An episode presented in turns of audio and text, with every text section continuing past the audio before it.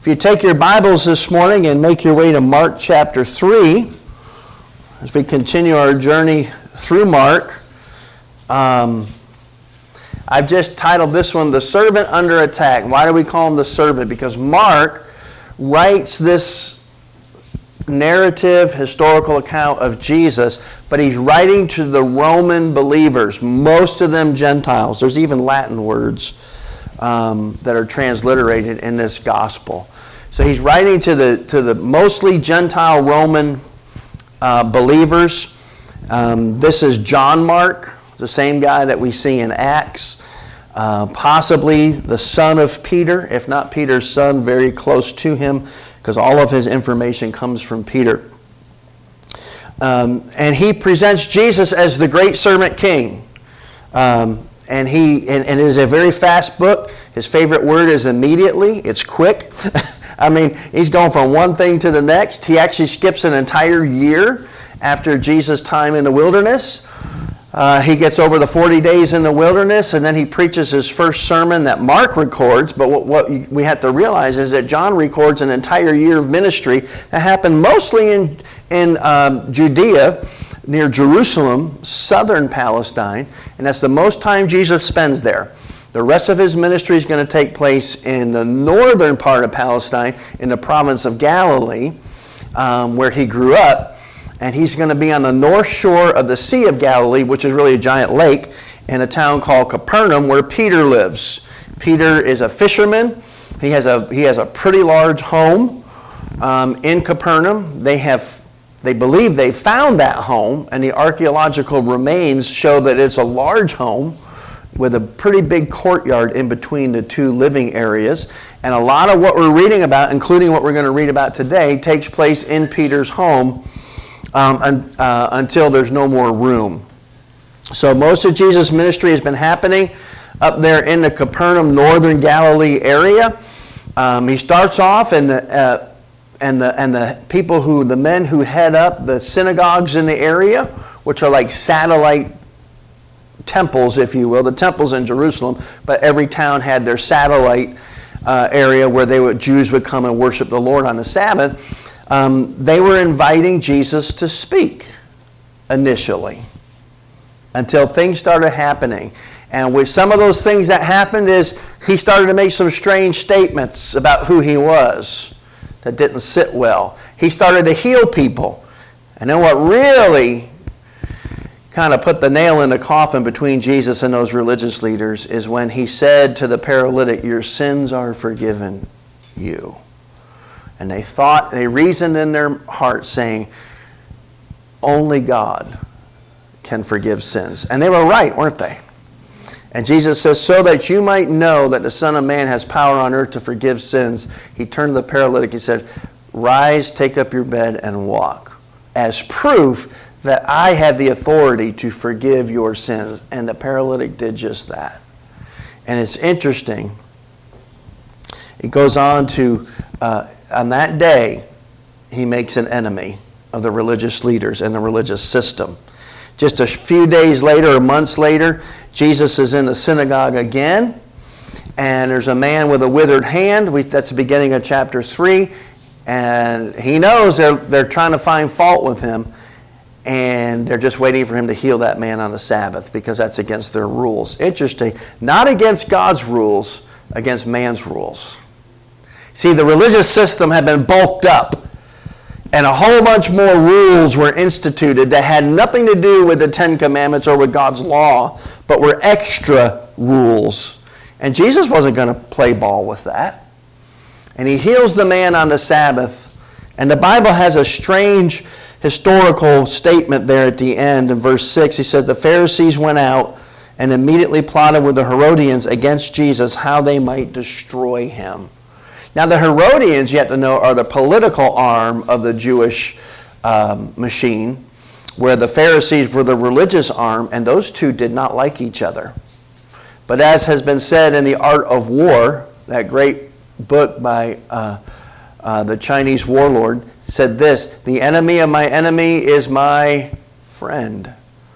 So they have some strange bedfellows here, and they get together. We're gonna, we're, we've got to take this man out. The next thing we see is that Jesus' popularity is not diminishing, but it's what? It's, it's exploding. So much so that he's afraid he's literally going to be crushed to death by the crowds. And he has to get in a boat so that they can't get to him. That's how hard the press is. Thousands of people. And then he goes up the mountain to get away from them, and he calls and appoints the 12 apostles, disciples, finally. These are the 12 that he's going to keep close by. And we ended last week that they go into a house, and we know that house to be the home of Peter. All right, then some days later, or even weeks later, verse 20 is where we'll begin today. Then the, uh, the multitude came together again so that they could not so much as eat bread. Okay, so they're in Peter's home. And there's so many people in there that they can't even eat. All right, so it's, it, I guess you call this a forced fast, right? They can't even eat. And it, it, it actually is problematic. Right? So there are so many people. Peter's large home and large courtyard is, is surrounded, and there's a crowd outside. Um, and they're all there uh, to see Jesus because they, they have people that need to be healed uh, or, or demon possessed folks that need to be uh, freed and cleansed. So that picks us up today. I call this the servant under attack. We know he's under attack by the religious leaders. Uh, how many have ever been misunderstood in your life? You ever been misunderstood? Right? You're not doing anything wrong, but people aren't getting what you're doing, and you, and you, and you get attacked for that. The Bible tells us all that live godly in Christ Jesus will suffer persecution or opposition. Not might, will. Right? So don't be surprised when you find yourself misunderstood. Jesus was misunderstood. So we have, we have a grand companion in the misunderstood club. Amen? And his name is Jesus. So we're going to look at that today. He's under attack. And the first thing I want you to see in your outline this morning, he's under attack by his friends, and maybe right uh, in, in amongst friends, maybe, maybe above it, put family. I actually think what we're going to see here initially is a reference to the end of the chapter, talking about Jesus' actual fam- family, his mother and his brothers who have come for him. So, number one, his friends attacked his sanity. They attacked his sanity, and we see this um, in verse number 20. So, this multitude, 21, this multitude comes together. He can't even eat. News of this has spread. Now, they're in Capernaum, northern shore of Galilee in the southwestern, uh, a, number of miles from the, from the Galilee, is a little tiny town called Nazareth. And of course, that's where Jesus grew up. And word has gotten around about Jesus. They're coming even from Judea, 65 miles away. People are literally camping out to find out about this guy. Jesus' popularity has exploded, even though he's tried to keep it down. We're almost to the year and a half point, halfway through his public ministry. His family has heard about what's going on. They're hearing about these massive crowds. But what they're also hearing about is that he is claimed to be the Son of God. They also heard about he is, he is claiming to forgive people of their sins. And, they, and they're worried that, listen, that he has lost his mind. This is his own mom and his own brothers. They're concerned that he is out of his mind. And that's, that's, a, that's the next point under it is their reasons. He, they, they literally said, look at verse 21, but when his own people heard about this, they went out to lay hold of him, for they said, he is out of his mind. They were worried. His family was worried about his sanity. That's why Jesus would say when he did visit Nazareth, a prophet has honor everywhere except in his hometown. And the Bible makes an interesting commentary on that. It said he couldn't do many miracles there for their lack of faith. They knew him too well. What's the old saying? Familiarity breeds what? Contempt. Contempt. They thought he was crazy. That was their reason. And their remedy was to take him by force is literally what, what that says. When his own people heard about this, they went out to lay hold of him. That word lay hold of is a Greek word that means to arrest. It, it, it, it's what happened, it's the same word that's used of John the Baptist when Herod came for him and, and incarcerated him. It's the words that, that's used for Jesus, arrest. It means literally to take by force. So here's Jesus' mom and his brothers, and they're like, the boy's lost his mind. Uh, you know, Jesus, Yeshua has gone crazy. He's up there claiming to be the Son of God. We got to do something about this. We need to go up there and grab him and get him some mental help. Right? So he's under attack by his own family and friends. His own people have come to literally take him by force and, and, and to try to help him.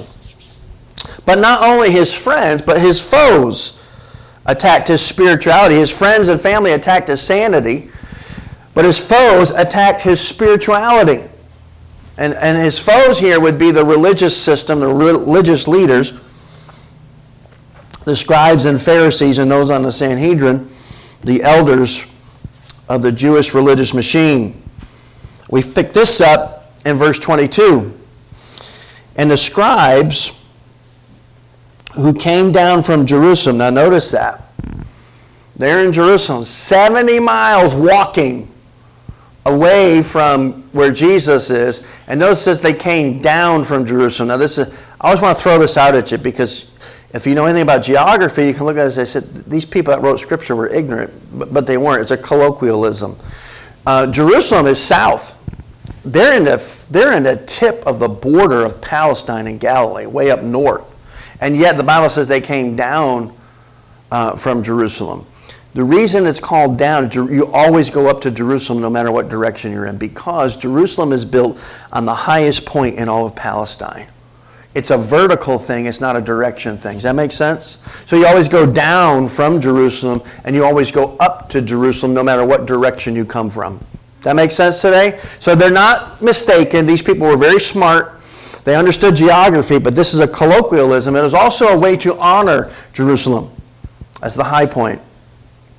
So the Bible says that these scribes, they, they, they came there from Jerusalem, and here's, here's what they were saying. Here's, here's the attack of, of these scribes as they attack his spirituality.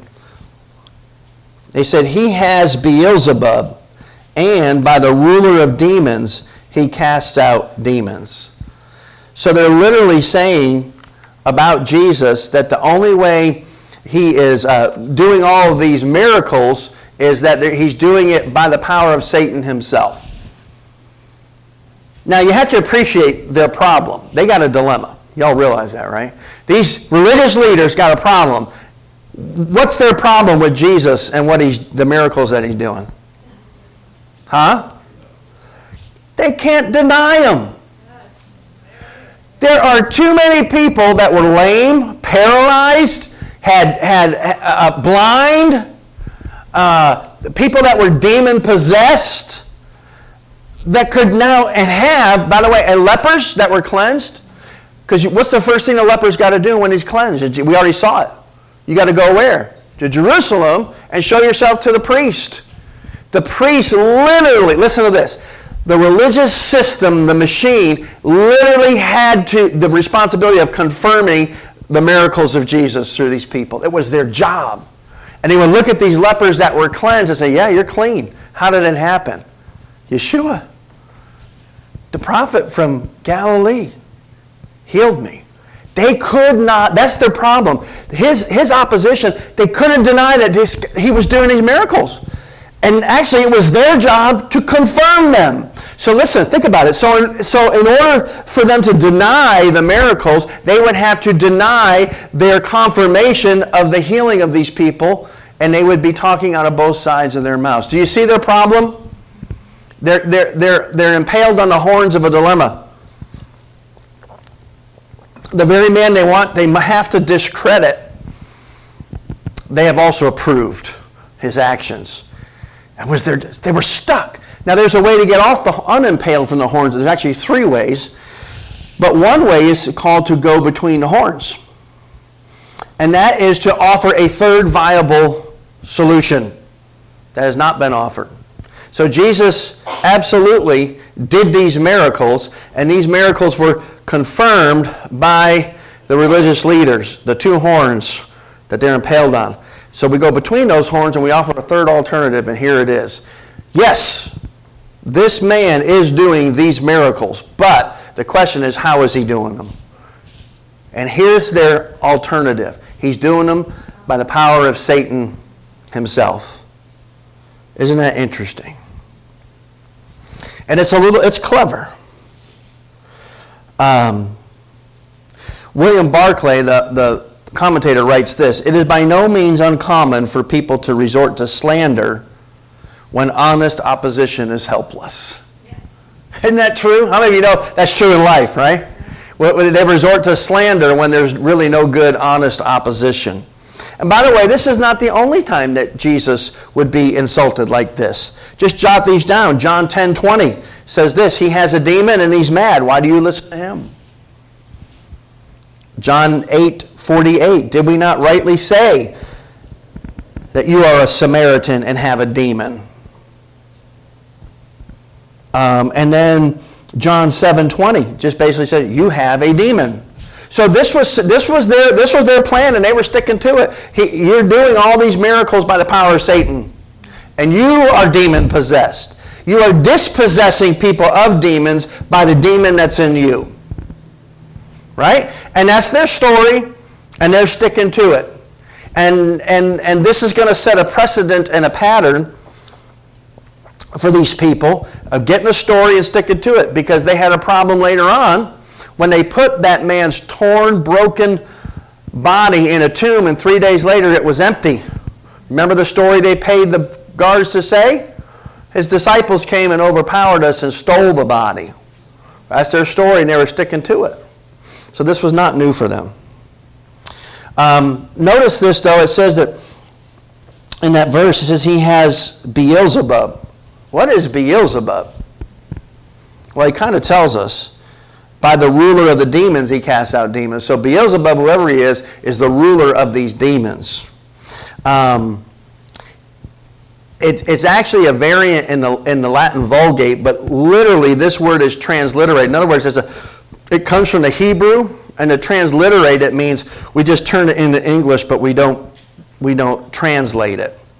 And it comes from two words, and one you'll be familiar with, um, which is which we call it Baal, but literally it's Baal. You remember the, the, the demon god of Baal or Baal uh, in the Old Testament? It comes from there. And then Zebub, which is the Philistine, you put those two words together, Baal Zebub is the Philistine lord of the flies, um, the god of the flies, uh, or fly Baal or fly god, whose office was to protect his worshippers from the torment of the gnats and flies with which that region was infected and infested. So in Jesus' day, the so called false God is derisively called Beelzebub. Uh, which is also translated Lord of, Lord of Dung, because you think about flies and, and manure. Um, and Jesus replied to the accusation of those Jews uh, that he cast out demons by Beelzebub. He answers in Matthew, jot that down, Matthew 12, 26, substituting the name Satan, which clearly identifies the Jewish references to Beelzebub as another name for Satan. So, in other words, he's saying you're casting out Satan by Satan. And this is, this is the attack that comes, the accusation, the attack that comes from his detractors. And this is not new. David Thompson, the commentator, said this Henry Caswall was a Protestant theologian back in the days of Joseph Smith, the immoral heretic and founder of Mormonism. Mr. Caswall was a professor of theology in the 1800s when Joseph Smith was making his fraudulent claims.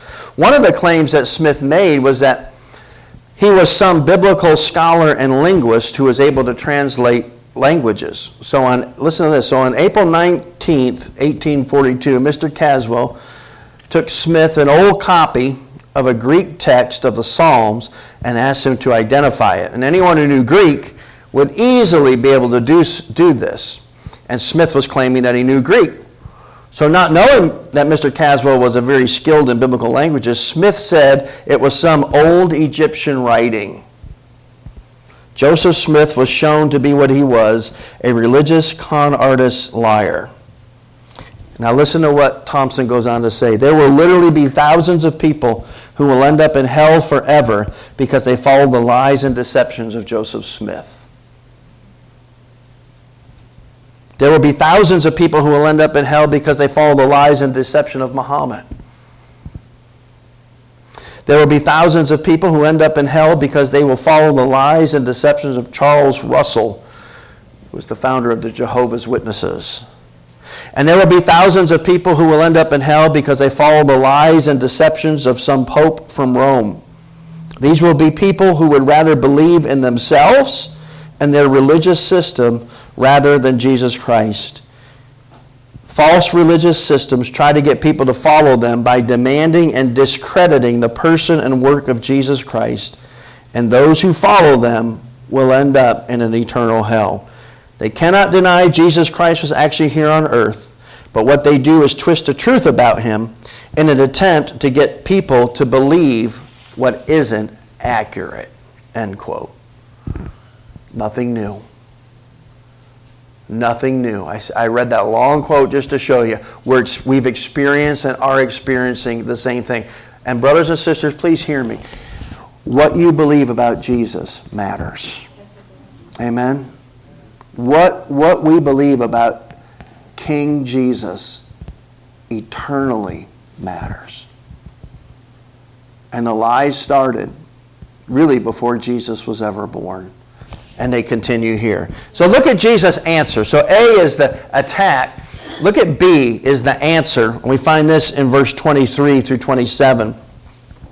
So he called them to himself and said to them in parables. Now the them there is the scribes. So he gets all these people. Literally, it mean, that word called to himself is the same word that we use in a legal case. He's sum, like getting a summons to a court. He summoned them. Okay, guys, gather around. Now remember, there's so many people pressing in on them that he can't even eat.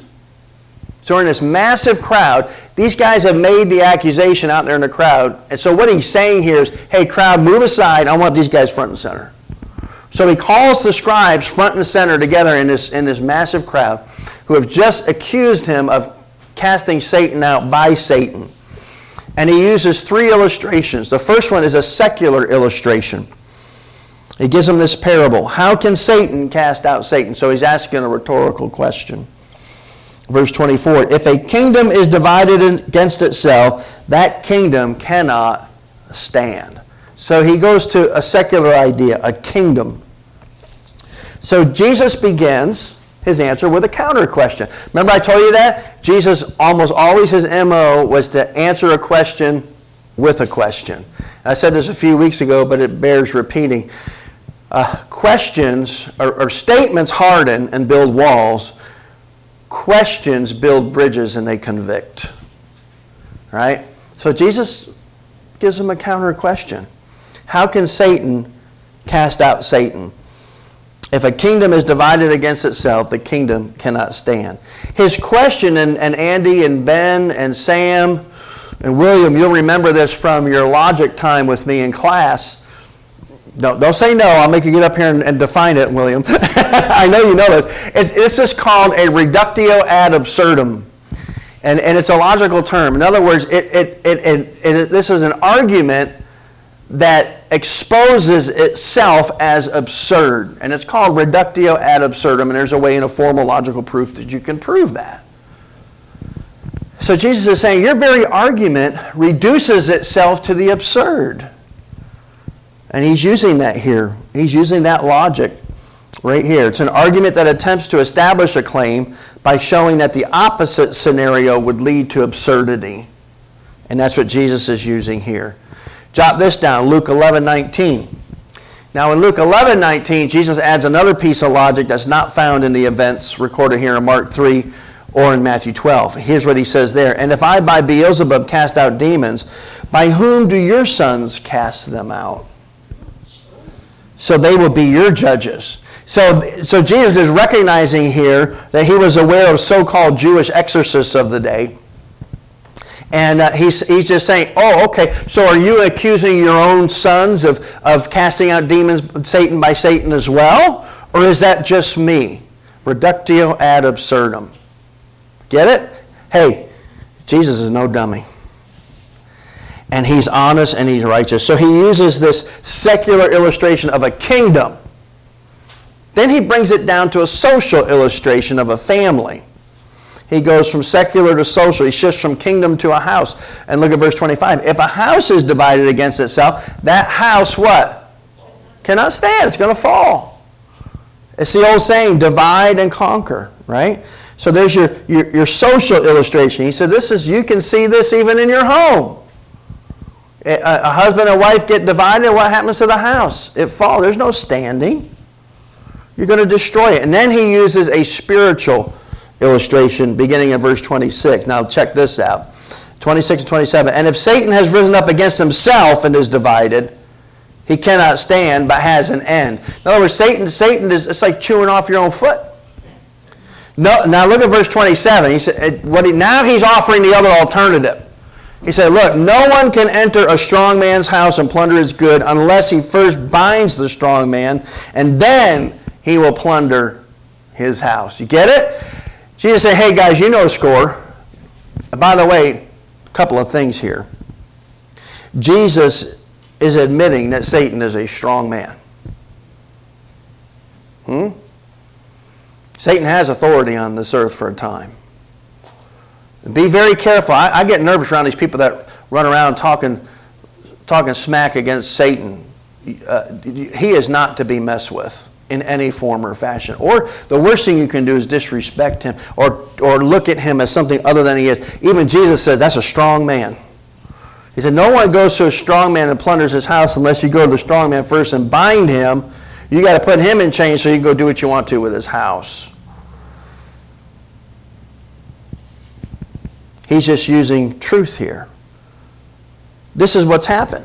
See, Jesus is the stronger man, and he has entered the house of Satan and he has bound him. Isn't that true? Today, we frequently hear about people who go around binding Satan. Well, really, I submit that that is totally unnecessary and unbiblical. Jesus has already bound Satan, and he's the only one who could do it. And he's done it. He bound the devil even in the days of his ministry and made it possible to cast out these unclean spirits and to plunder the house of Satan and to release those that have been held captive for so long, which is humanity. And that's the explanation of what happened here. So today we don't need to go around binding the devil. Now, we can properly exercise the authority to cast out evil spirits, but it's because the devil is already bound that we have that possibility at all and there's only one who has made that possible, and that's the Lord Jesus Christ. Amen. And I just want to say something culturally here, too, for, for we must be thinking people, and we live in a, in a culture that is certainly fallen, and we need to stand out as lights. Jesus is also making a, a just a real world logical application here, or comment here that everybody agreed with. Um, you, you don't go into a strong man's house unless you bind him first. I just want to say to you, uh, be careful of that. That principle itself, without the allegory, still stands. There's a reason the wicked people in this area don't walk into your house to rob you. And it's because you most likely have an ability to protect yourself. Y'all follow what I'm saying? And those that would remove that, that Second Amendment right and responsibility of every godly man and woman in this country are not on the side of light, they are on the side of darkness. Be thinking people today. And I don't think that application is off base at all. So there's a spiritual illustration. Letter C is the alarm. There's some things that we need to be careful of here. and Jesus is not done. I bound that strong man. How, I'm not casting up demons. Satan be chewing off his own foot. That's not how this is working. And now he turns. He don't notice he's not asking questions anymore. Now he's making statements. And by the way, y'all better sit up and take notice. When Jesus starts, stops asking questions and start making statements, we should be very, very aware and alert and concerned. First of all, look at verse 28. Assuredly, I say to you, all sins will be forgiven the sons of men, and whatever blasphemies they may utter. But, and you ought to circle that in your Bible, he who blasphemes against the Holy Spirit never has forgiveness, but is subject to the eternal condemnation, because they said to him, He has an unclean spirit. So there's two thoughts here. That, that number one is the sin that can be forgiven. Jesus says, Hey, we all say stupid things. On all these blasphemies, which just means to speak against God, can be forgiven. The truth of forgiveness of all and whatever is found in both testaments, the Old and the New. Jesus is saying, We can be forgiven. You say dumb things, you have lack of understanding. We've all done that. And those things can be forgiven. We see this in Isaiah 118. Come now and let us reason together, says the Lord. Though your sins are as scarlet, they will be as white as snow. They are red like crimson. They will be like wool. Amen? Old Testament. Isaiah got this. But we also see in 1 John 1 7, if we walk in the light as he is in the light, we have fellowship with one another, and the blood of Jesus, his son, cleanses, and by the way, that's in the perfect continual tense, constantly, consistently cleanses us from all sin. Isn't that good news? Our, that's the good news today is that there's sin that can be forgiven. How many of you are glad that's true today? But there's also a sin that cannot be forgiven. May, might I say it better, will not be forgiven. And that's in verse 29. But he who blasphemes against the Holy Spirit never has forgiveness, but is subject to eternal condemnation, the eternal condemning wrath of God, because he said he has an unclean spirit. You've heard it, the, un, the unpardonable sin. Y'all ever heard about that? There's a lot of confusion out there about that. All right? Um, in short, the unforgivable, unpardonable sin is attributing the mighty miracle working power of Jesus to Satan. Got to get the, stay in the context, folks. Whenever you take the text away from that which it sits in, you're left with a con. Context is king. And as we learned recently, context reveals the king. The context here is they were saying that Jesus was doing all these miracles by the power of Satan. That's the unpardonable sin. Speaking against the Son of God and the Spirit of God. Matt Chandler puts it this way The blasphemy of the Spirit is the knowledgeable, willful, continued rebellion against the ministry of the Holy Spirit. Sam Storms adds this it is not a careless act, but a calloused attitude. That's pretty good right there. You should write that down. It's not a careless act, but a calloused attitude. It is not mere denial, but determined denial. Not mere rejection, but wanton, willful, wicked, wide eyed rejection. End quote. It's a deliberate refusal of the work and ministry of the Holy Spirit and attributing what Jesus did to Satan. And God will not forgive you for that. And I think it was specifically given to those men who accused him of it.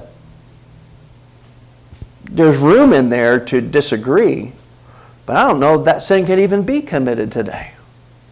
I think that was specifically for those men who said it. Jesus was no doubt under great attack here. And the alarm here is that there's sin that can be forgiven, but boy, there's sin that can't. And let's stay way away from that sin that cannot. Amen? There's the last thing in here. It's not in your outline, but I want you to add it. It was my mistake. Number three is his family. And that goes back to the beginning. His family didn't understand. Look at verse 31. Then his brothers and his mother came, and standing outside, they sent to him, calling him. Why were they standing outside? There's no room, right? He, he can't even get, get enough space to eat. This crowd is way outside the house. And they're out there, so they can't get in, so they just send a message. They just tap the person, hey, can you tell Yeshua, which is what they would have called him, can you tell Yeshua that his mom's out here and all his brothers? And that got passed like telephone. You ever play telephone when you were a kid? Apparently here it worked. Verse 32 And a multitude was sitting around him, and they said to him, Look, your mother and your brothers are outside seeking you. And I think, and I don't think it's an unfair extrapolation, I think this goes back to the beginning of this section where they said his own people came to get him because they thought he was nuts. They thought he lost his mind. He's telling people he's the son of God, he's forgiven people's sins. I don't know what's going on, but we got to get him home and see if we can get him some mental help. And it's hard to think about Mary that way, right? But, but, but folks, Mary was just a human being, just like you. And, and I think this is a little bit problematic. Uh, some that teach that Mary remained a virgin the rest of her life, and yet here's Mary with Jesus, what? Brothers. That's problematic. Some, some have, the way that's explained in, in, in, in the, the Roman church is that these were the former, these were the sons of Joseph before Mary because they insist upon the perpetual virginity of Mary. The text nowhere allows that or even mentions that. So here's, here's Mary out there with Jesus' brothers, and we know that he had at least four that are mentioned in the scriptures. Two of them wrote uh, epistles, James and Jude. He had a brother named Simon and a brother named after Joseph, named Joseph, which was a variant of the word Joseph. So he had at least those four, and we find out later he even had sisters. So they all came to get him. And hey, your own people are here for you. Look at verse 33. But he answered them, saying, Who is my mother or my brothers? Here's your question, right? Who is my mother and brothers? Look at 34. And he looked around a circle at those who sat about him. I like that. Who, take your context. Who's sitting right around him? Who did he just summon to him to answer them? The scribes, his enemies. The people, the men who had committed the unpardonable sin just now. He looks around, he looks at them, and the Bible says he looks at them in a circle. You know what that intones? He looked every one of them in the eye as he said these words. Don't miss this. Look what he said. Who is my mother and brother? He looked at, he looked at them in a circle at those who sat about him and said, Here are my mother and my brothers. You know what I think he's doing? I think he's pointing past them to the true disciples that were surrounding the scribes. Can you picture this scene? Not you. There's my real family. Not you people. 35 For whoever does the will of God is my mother, is my brother, and my sister, and my mother. And again, not you guys, them. And not my earthly family, that's at the back of the crowd either. Because at this point, they're trying to do a right thing, but they're doing a wrong thing. Y'all, y'all tracking with it? Can you see that today? I want you to see the scripture with the Bible glasses off and see what, what was really going on here. So I'll close with this from C.S. Lewis in his classic Mere Christianity. By the way, y'all, if you've never read that, make that put that on your summer reading list. Sam, I think you read that this year, did you not, in your in your senior year? Is it not a great book? It is. It'll really make you think. Here's, let me quote from Lewis. Here's what he says in that book. I'm trying here, says Lewis, to prevent anyone from saying the really foolish thing that people often say about him, him being Jesus. I'm ready to accept Jesus as a great moral teacher, but I do not accept his claim to be God. That is the one thing we must not say. A man who was merely a man and said the sort of things that Jesus said would not be a great moral teacher. Listen to Lewis's words. He would either be a lunatic, which his family thought he was, on the level of the man who says he is a poached egg, or a man that says, well, anyway, or else he would be the devil of hell. You must make your choice. Either this man was and is the Son of God, or else a madman or something worse. You can shut him up for a fool, you can spit at him and kill him as a demon, or you can fall at his feet and call him Lord and God. But let us not come with any patronizing nonsense about his being a great human teacher. He has not left that open to us, and he did not intend to. Now, it seems to me obvious that he was neither a lunatic nor a fiend. And consequently, however strange and terrifying or unlikely it may seem, I have to accept the view that he was and is God. End quote. You know what, folks? It always comes down to that, doesn't it?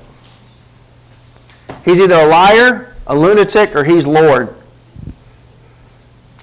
And the question is, what do you believe